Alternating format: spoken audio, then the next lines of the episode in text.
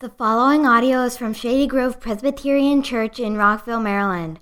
Our mission is to follow Jesus Christ and labor for his kingdom both in our area and around the world. For more information about Shady Grove Presbyterian Church, please follow us on Facebook and visit shadygrovepca.org.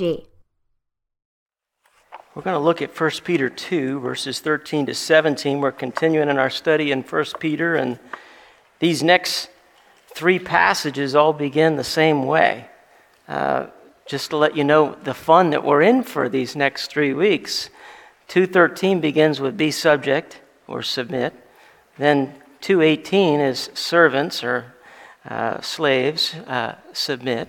And then uh, wives submit to your husband. So it's pretty easy. The theme is submission. And it's one of these interesting things I've thought about it. Christianity is the only ideology and only religion that I can think of that really puts a big thing on submission. Like, this is a good thing. That as we follow Christ, we all have these areas where we're to submit. And if you think about that, that's really not in vogue in a lot of ideologies, is it? You know, like, hey, we're for submission. like, that's just really not in vogue. But that's what the text has for us. And so we're going to wrestle with that. And I have to admit, this is not a tough text. These, these next three passages are not uh, easy passages at all. But may the Lord lead us. Hear God's word. Be subject for the Lord's sake to every human institution, whether it be to the emperor as supreme or to governors as sent by him to punish those who do evil and to praise those who do good. For this is the will of God that by doing good you should put to silence the ignorance of foolish people. Live as people who are free, not using your freedom as a cover up for evil, but living as servants of God. Honor everyone, love the brotherhood, fear God, honor the emperor. This is God's word. Let me tell you about my shed. It's a great way to start a sermon. I have a, a shed, and I have two sheds at our house. There's one that's closer, one that's further, and one, they both have a door. Very simple. Well, I noticed that the one door, as I'm opening it, and I use that one, it's more of the lawn equipment's in there, it, gets stay, it stays open a lot more. And it started to actually come loose at the top, and the staples have come loose, and it's actually becoming unhinged at the top part of this shed door. And I just kind of noticed it one day. I looked, and there's like an inch gap at the top of the shed from the door, from the hinge. But thankfully, Glenn, Glenn hooked me up with some long four inch screws and drilled those puppies in the top of that thing to reinforce it and to strengthen the door so it doesn't come unhinged altogether. Now, when you think about that door and its hinge, I want you to just go back for these last two years in our culture, and I feel like we're like the shed and the door that's become unhinged at the top. And you think of January 6th in particular, 2021, and all of a sudden it feels like we've become unhinged from our Constitution, our, found, our foundation. And shockingly, some Christians were part of this unhinging and part of this um, uh, Capitol building riot. And so, as you think about this in light of 1 Peter 2, let's just kind of, we can actually talk about this now. It's like well over a year of history, but on January 6th, 2021, a mob of somewheres between 2,000 2,500 people that were diehard Trump supporters, they attacked the Capitol building. They sought to overturn the defeat of the presidential election by disrupting the joint session of Congress assembled that were to count the electoral votes. And the Capitol complex was locked down. Lawmakers and staff were evacuated as rioters assaulted law enforcement officers. They vandalized property and they occupied the Capitol building for several hours. Five people died either shortly before, during, or following the event. One was shot by Capitol Police. Another died of a drug overdose, and three died of natural causes. And a lot of people were injured. 138 police were injured. Four officers who responded to the attack died by suicide within seven months after 9, uh, January 6th. Now, two of these Christians, and there were many more, but I'll just highlight two that we would point out that something's wrong here is that one was Couy Griffin. He is the pastor of the Cowboy Church, Newhart Cowboy Church, and he was one of the people who heard a friend who had a vision that a million people were going to declare that Christ is Lord. And so I'm sure some of you heard this that some of the, uh, looking back into what happened to January 6th, there was some Pentecostal prophets making some of these prophecies that kind of helped the swell of what happened. And so uh, he said, just find a group and a bullhorn and lead them in prayer. And he said it was like the call was laid back on me. And the days after January 6th, uh, he said in public forums that he would return to D.C. to defend the Second Amendment, predicting that blood will be running out of that building. He was charged with unlawful entry and, on the riot, and he pleaded not guilty. So, this is a pastor who brought some of his people with him uh, to, uh, into the Capitol building. Then you have Jenna Ryan. She's a Texas real estate agent, life coach. Um, and she, um, I mean, her quote was, We're all going to break those windows, having to deal with the tear bombs. We have to because they're taking our stuff. And she uses a cuss word, and, and you can figure out what she was saying. But she's shown at the Capitol building in front of the Capitol, windows breaking, alarms going off, and she's chanting, leading the chant, USA, USA, here we are in the name of Jesus. And she was then filmed inside and she says that what she was doing was preaching and talking about Jesus. And so, if we're wondering why the world was so concerned that it seemed like there were some Christians that were actually behind this, it's because it was actually true. And so, it really begs the question what is the Christian's role in relation to government? And I just want us to focus on this morning. Uh, remember who they are meaning uh, government officials, who they are, remember who they are, and remember who we are and whose king and kingdom we represent. So, first of all, remember who they are. And so we were just we just read this morning in Romans 13 let every person be subject to the governing authorities. There's no authority except from God, and those that exist have been instituted by God. Therefore, whoever resists the authorities resists what God has appointed, and those who resist will incur judgment. And we're told here that uh, we're just told, be subject for the Lord.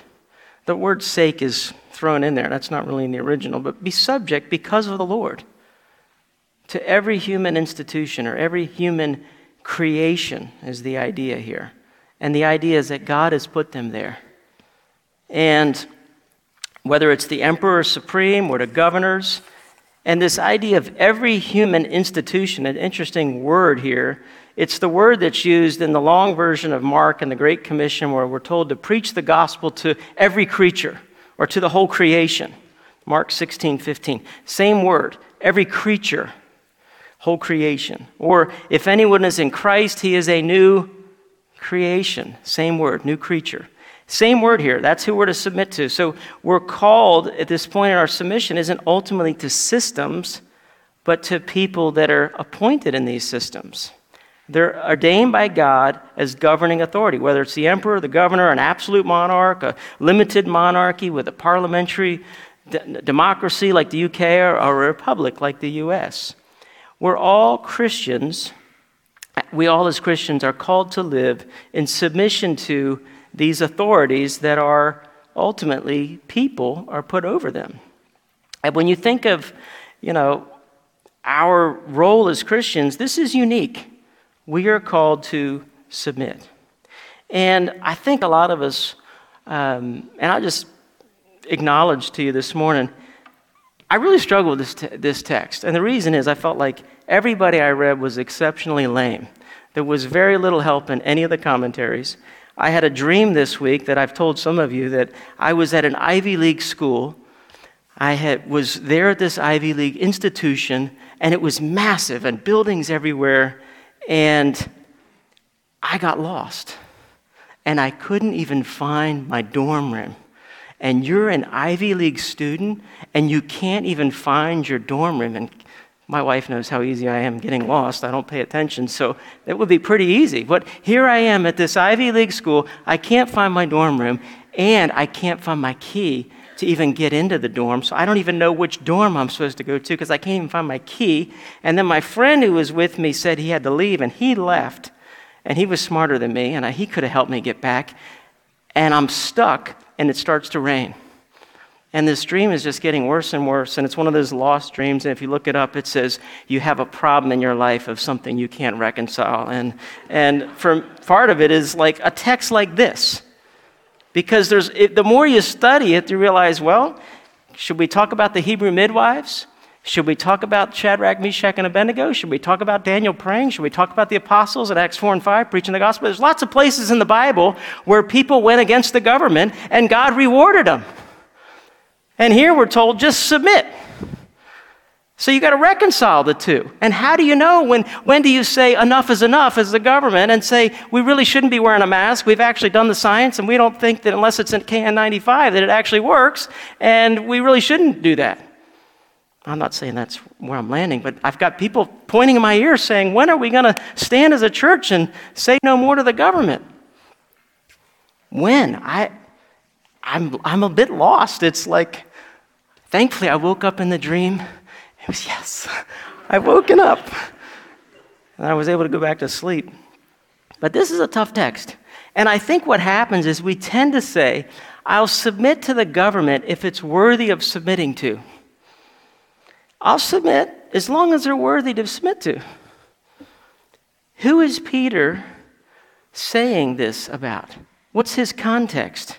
And I wish I knew more because nobody's really telling you what they're being called to submit to, but we certainly get in Romans 13, it was certainly towards paying taxes, right? I mean, we're called in Romans 13, you know, we just read it together as a church, you know, pay to what you owe, pay your taxes. And we saw that Jesus holds up the coin and says, render to Caesar what is Caesar's and give to God what is God. And even Jesus paid the temple tax, even though he says the sons are free and I'm the son of God. And certainly, son of God shouldn't be paying taxes to, the te- to an earthly temple. But nevertheless, Peter, just go and take your fishing rod, throw it in there, take the, the coin out of the first fish that you catch, pay our tax for both of us, and we'll, we'll submit to the governing authority, even the temple tax. So there is this idea of certainly we need to be paying our taxes.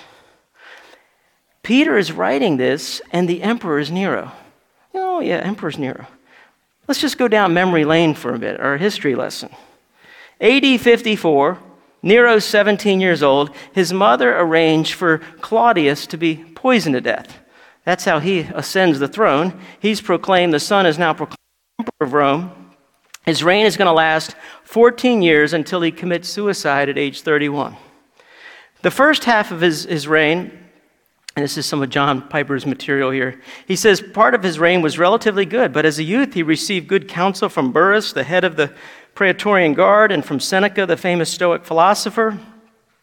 But he was very selfish, calculating incapable of ruling well on his own, he became paranoid of all these rumors and plots to kill him. And so in 55, he had his brother Britannicus killed. In 59, he has his mother executed. In 62, he has his wife executed. And Seneca, his former counselor, was forced to commit suicide. I mean, this is kind of, you don't want to be in the inner circle around this guy. It doesn't look like it's going very well if you get too close to Nero. And so here is Peter writing this about Nero around AD 62 or 63, right before AD 64. And AD 64, something kind of big happened around July 19th, you remember?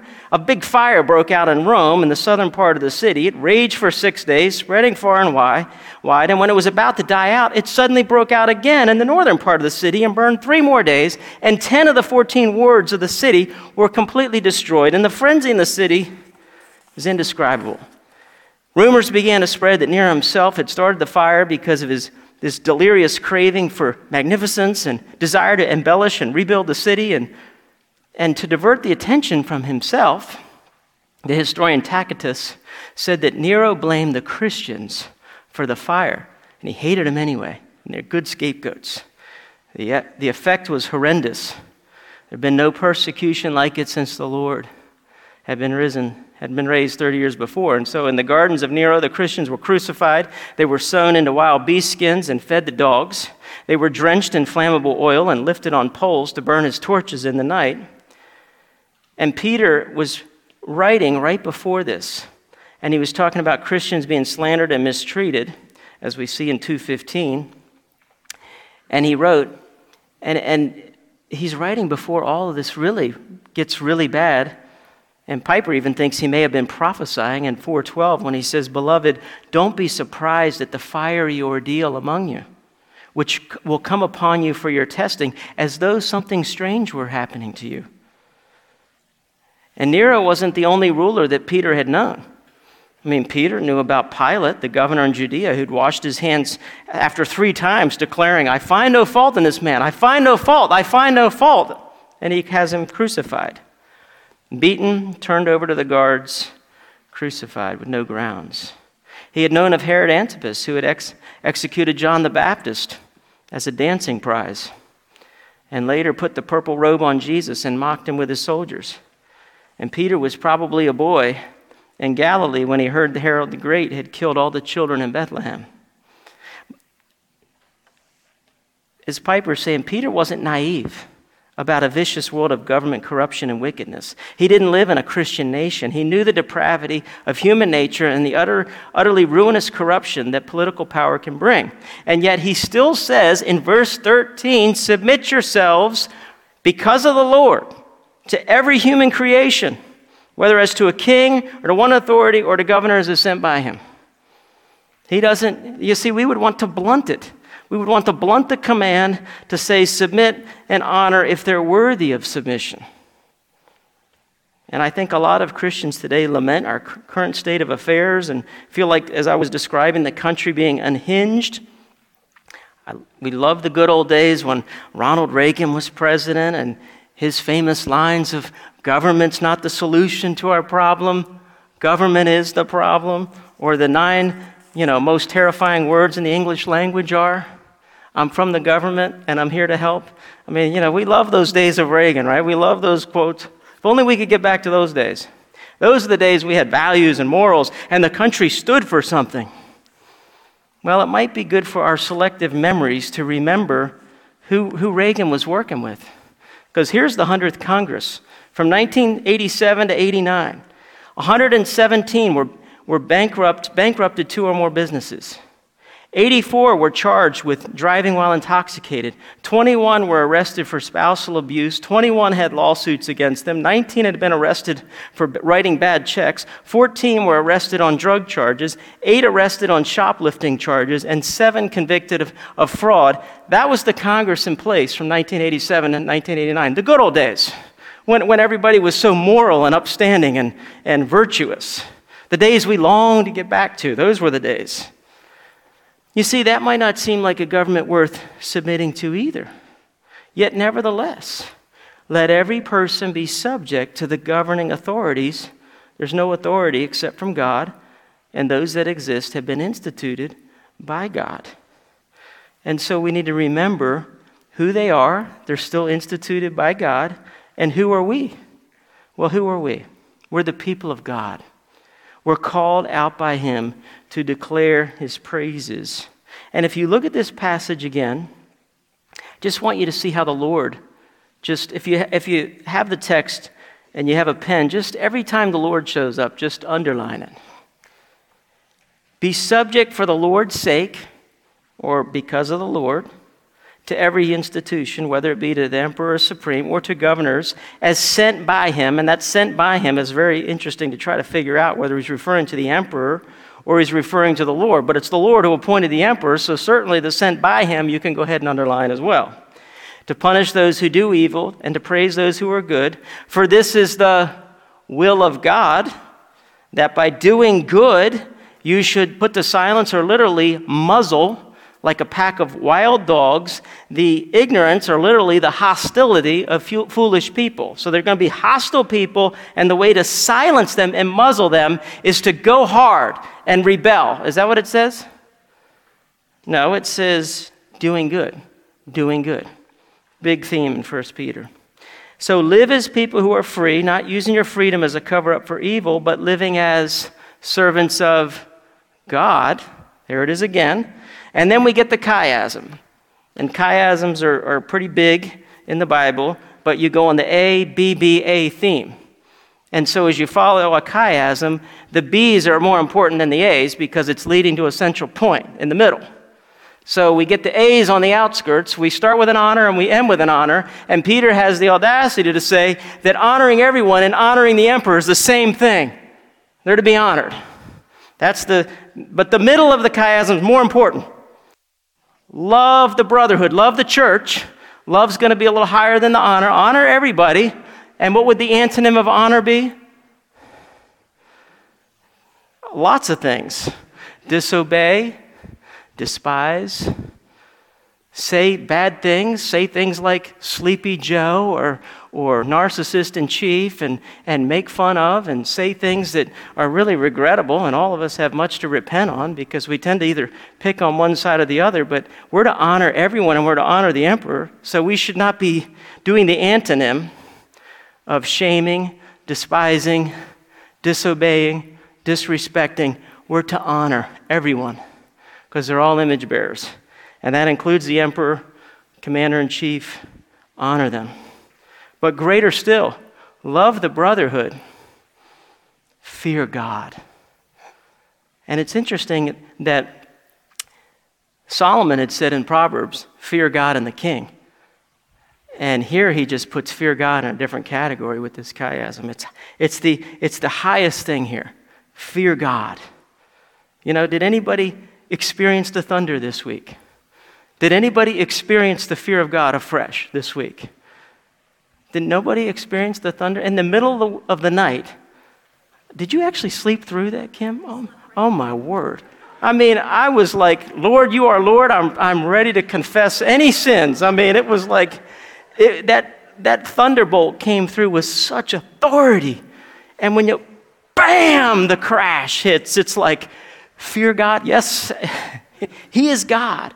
And His words are like peals of thunder, we're told in Revelation. So fear God. He's so much greater than all these things. And that's why we're to do all these other things of loving the brotherhood, honoring everyone, honor the emperor, because we're going to give an account to God. We will all have to face his judgment. And so put your trust there.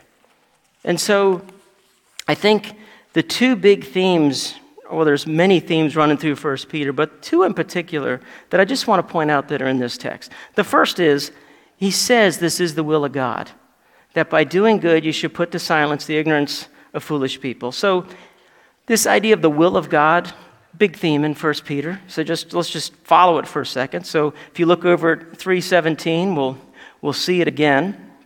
And so we're told in, in 317 that it's better to suffer for doing good if that should be God's will than for doing evil.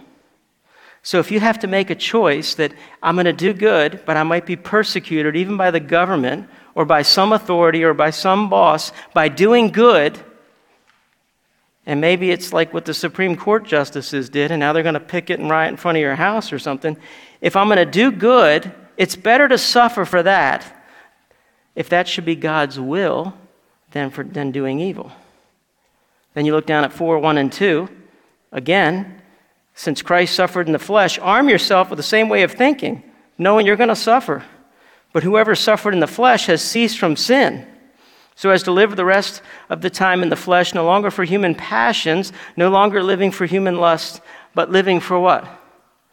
The will of God. I'm living now to do God's will. Not exactly sure what it is, but, but it might mean that if it comes to sinning or not sinning, I know I needed to not sin and suffer and do God's will. And then, of course, 419 is the kind of the theme verse of the whole book. Let, the, let those who suffer according to God's will entrust their souls to a faithful Creator while doing good. So, God's will is a big one. So, we need to do God's will. And God's will throughout this whole epistle of 1 Peter is doing good. Doing good keep doing good. So let's just follow that theme for a second of, of this idea of doing good. So you see it there in 212. It was last week's message that we're to keep our conduct among the Gentiles good so that they speak against you as evildoers, that they may see your good deeds and glorify God on the day of visitation. So let them see your good deeds. And here we're told in 15 that you're to do good. The way that you're actually going to silence people and put a muzzle on them is by doing good. So continue to do good deeds. So you just follow that theme and you say, wow, okay, look down at 220. In 220, we see that how masters and, and servants are to correspond with one another. And it says, What credit is it for you when you sin and are beaten for it, you endure? But if when you do good and suffer for it, you endure, for this is a gracious thing in the sight of God. So we're to do good, and sometimes we might suffer for it. Then you look down at 3 6, and we'll get to this, where even Sarah obeyed Abraham, calling him Lord, and you are her children if you do good. And do not fear anything that's frightening. Then 311, we're quoting, he's quoting from Psalm 34, let him turn away from evil and do good. Are you seeing a theme yet in First Peter? I mean, it's, it just keeps going. Then how about 313? Now, who is there to harm you if you are zealous for what is good? Okay, and then 317 again, for it's better to suffer for doing good um, if that should be God's will, then for doing evil. And of course, then 419, 419 again. Let those who suffer according to God's will entrust their souls to a faithful Creator while doing good. So I don't, I may not have like some profound answer of like, when do you actually stand up to the government? That's a really complex issue. And as you study it, if we were in Exodus 1, we would talk more about the, the Hebrew midwives. And if we were in the book of, you know, uh, uh, Daniel, we would look at Shadrach, Meshach, and Abednego. We'd look at Daniel and his prayers, or, but we're not there. So let each text stand on its own, and it's just telling us do good, do good. Remember which king and which kingdom you're really serving, because there is a real battle that's going on between the city of God and the city of man. The city of God is Jerusalem, city of man is Babylon. And those two get contrasted throughout the whole Bible. And as Sinclair Ferguson put it like this Babylon Jerusalem represent two cities to which men and women belong. They symbolize two loyalties of what the scripture describes in many word pictures two gates, two ways, two masters. As such, Babylon and Jerusalem are permanently opposed to each other, and there's a great spiritual battle going on. And as Augustine where we get this from, the city of God. In his book, he describes two cities the city of man, the city of God. And, and Augustine says these two cities have been formed by two loves the earthly by the love of self, even to the contempt of God, and the heavenly by the love of God, even to the contempt of self. So, Christians, though you're employed by the city of man, called to bring about the shalom of that city and called to pray for it and to do good in that, in that city of man. You're not called to separate and retreat, but to serve the city of man. Help bring about its shalom as you serve the city of God. And John Newton, slave trader converted to Christ, became a pastor. He says this Our Lord's wisdom is not of this, I'm sorry, our Lord's kingdom is not of this world, and most of his people may do their country much more essential service by pleading for it in prayer than by finding fault with things they have no power to alter. A nation's safety lies more in the prayers of its people than in the fleet of its, arm, of its navy. And he goes on to say, For poison in politics, good Lord, deliver me. I think a political spirit as hurtful to the life of God and the soul as poison is to the bodily frame. And I think what he meant was this idea of a negative political spirit. Hurtful to the life of God and the soul as is poison to the bodily frame. And yet, the stuff, the talk radio, the talking head, so much of it is to feed poison because it's, the whole point is to instill rage, anger, uh, frustration. It's, it's really to irritate you. It's really that, so you'll keep listening, so that you'll forward more hate. And hates, you know, they've discovered hates go a lot faster on the internet than likes. And so retweeting and passing things along, what tends to get forwarded is more when people are angry. And so, Lord, deliver us from that. Remember which weapons we use. What weapons do we use? For though we walk in the flesh, we do not wage war according to the flesh. For the weapons of our warfare are not of the flesh, but have divine power to destroy strongholds. We destroy arguments and every lofty opinion raised against the knowledge of God and take every thought captive to obey Christ. So the weapons that we use are ultimately weapons that bring about our holiness.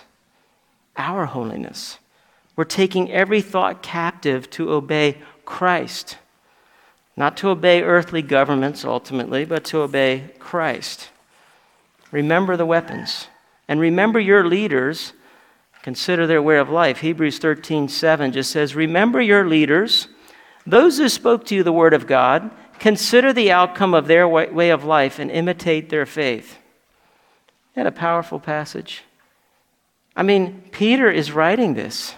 And he's saying, Submit to, to governors and authorities and emperors, to whom I will not submit because I'm going to continue preaching the gospel and I will be crucified upside down. He did ultimately resist because when, they, when the government goes clearly against praying and preaching and telling you to kill children and leave them, there, there are clear times where the government is to be resisted, when they're calling you to do something clearly that God has told you otherwise. And when Peter does make that stand, he is crucified upside down under Nero, who we just read about earlier. Consider your leaders who spoke to you the word of God. Consider the outcome of their way of life and imitate their faith. They kept doing good. They said whether you know we should obey man or not they said, We must obey God. And they keep preaching the gospel. And ultimately, Jesus lived this out perfectly as he submitted to this horrible trial, this kangaroo court that would find him guilty, even though he was completely innocent. And they crucified the Lord of glory yet it was for our salvation. Jesus lives this out perfectly, and we'll look at that next week as we're called to, to, to this you were called, to follow in his steps. He committed no sin, neither was deceit found in his, in his mouth. When he was reviled, he did not revile in return. When he suffered, he did not threaten, but continued entrusting himself to him who judges justly. He himself bore our sins in his body on the tree, that we might die to sin and live for righteousness, for by his wounds you've been healed. For you were straying like sheep but now you've returned to the shepherd and overseer of your souls. And so we're called to be free, but we're not to use our freedom to indulge a sinful nature, but rather to serve one another in love. Or here we're called to be free, but don't use your freedom as a cover up for evil, but, but live as slaves of God. Live as you, you are enchained to Him. And so, as George Matheson, this hymn writer who wrote, O love that will not let me go, and another hymn called Make Me Captive, Lord. Here's the first verse, and we'll end with this Make me captive, Lord, and then I shall be free. Force me to render up my sword, and I shall conqueror be. I sink in life's alarms when by myself I stand. Imprison me with thine arms, and strong shall be my hand. Make me captive, Lord, and then I shall be free. Let's pray. Lord, may we have no other master but you. Would you give perspective, and may your Holy Spirit make clear to us how do we honor everyone? How do we honor the president? How do we honor those in authority? How do we love the brotherhood? And how do we fear you above all? Pray that you would bring a soberness to each of us, that we all will have to stand and give an account to you. And Lord, help us to respect fellow image bearers. Forgive us for the things that we have said or posted that did not honor. Father, we pray that you would use us. Help us to do good. Pray that you would use some of the things that we're doing in the church for good. We pray that we keep the first things first. We ask this in Jesus' name. Amen.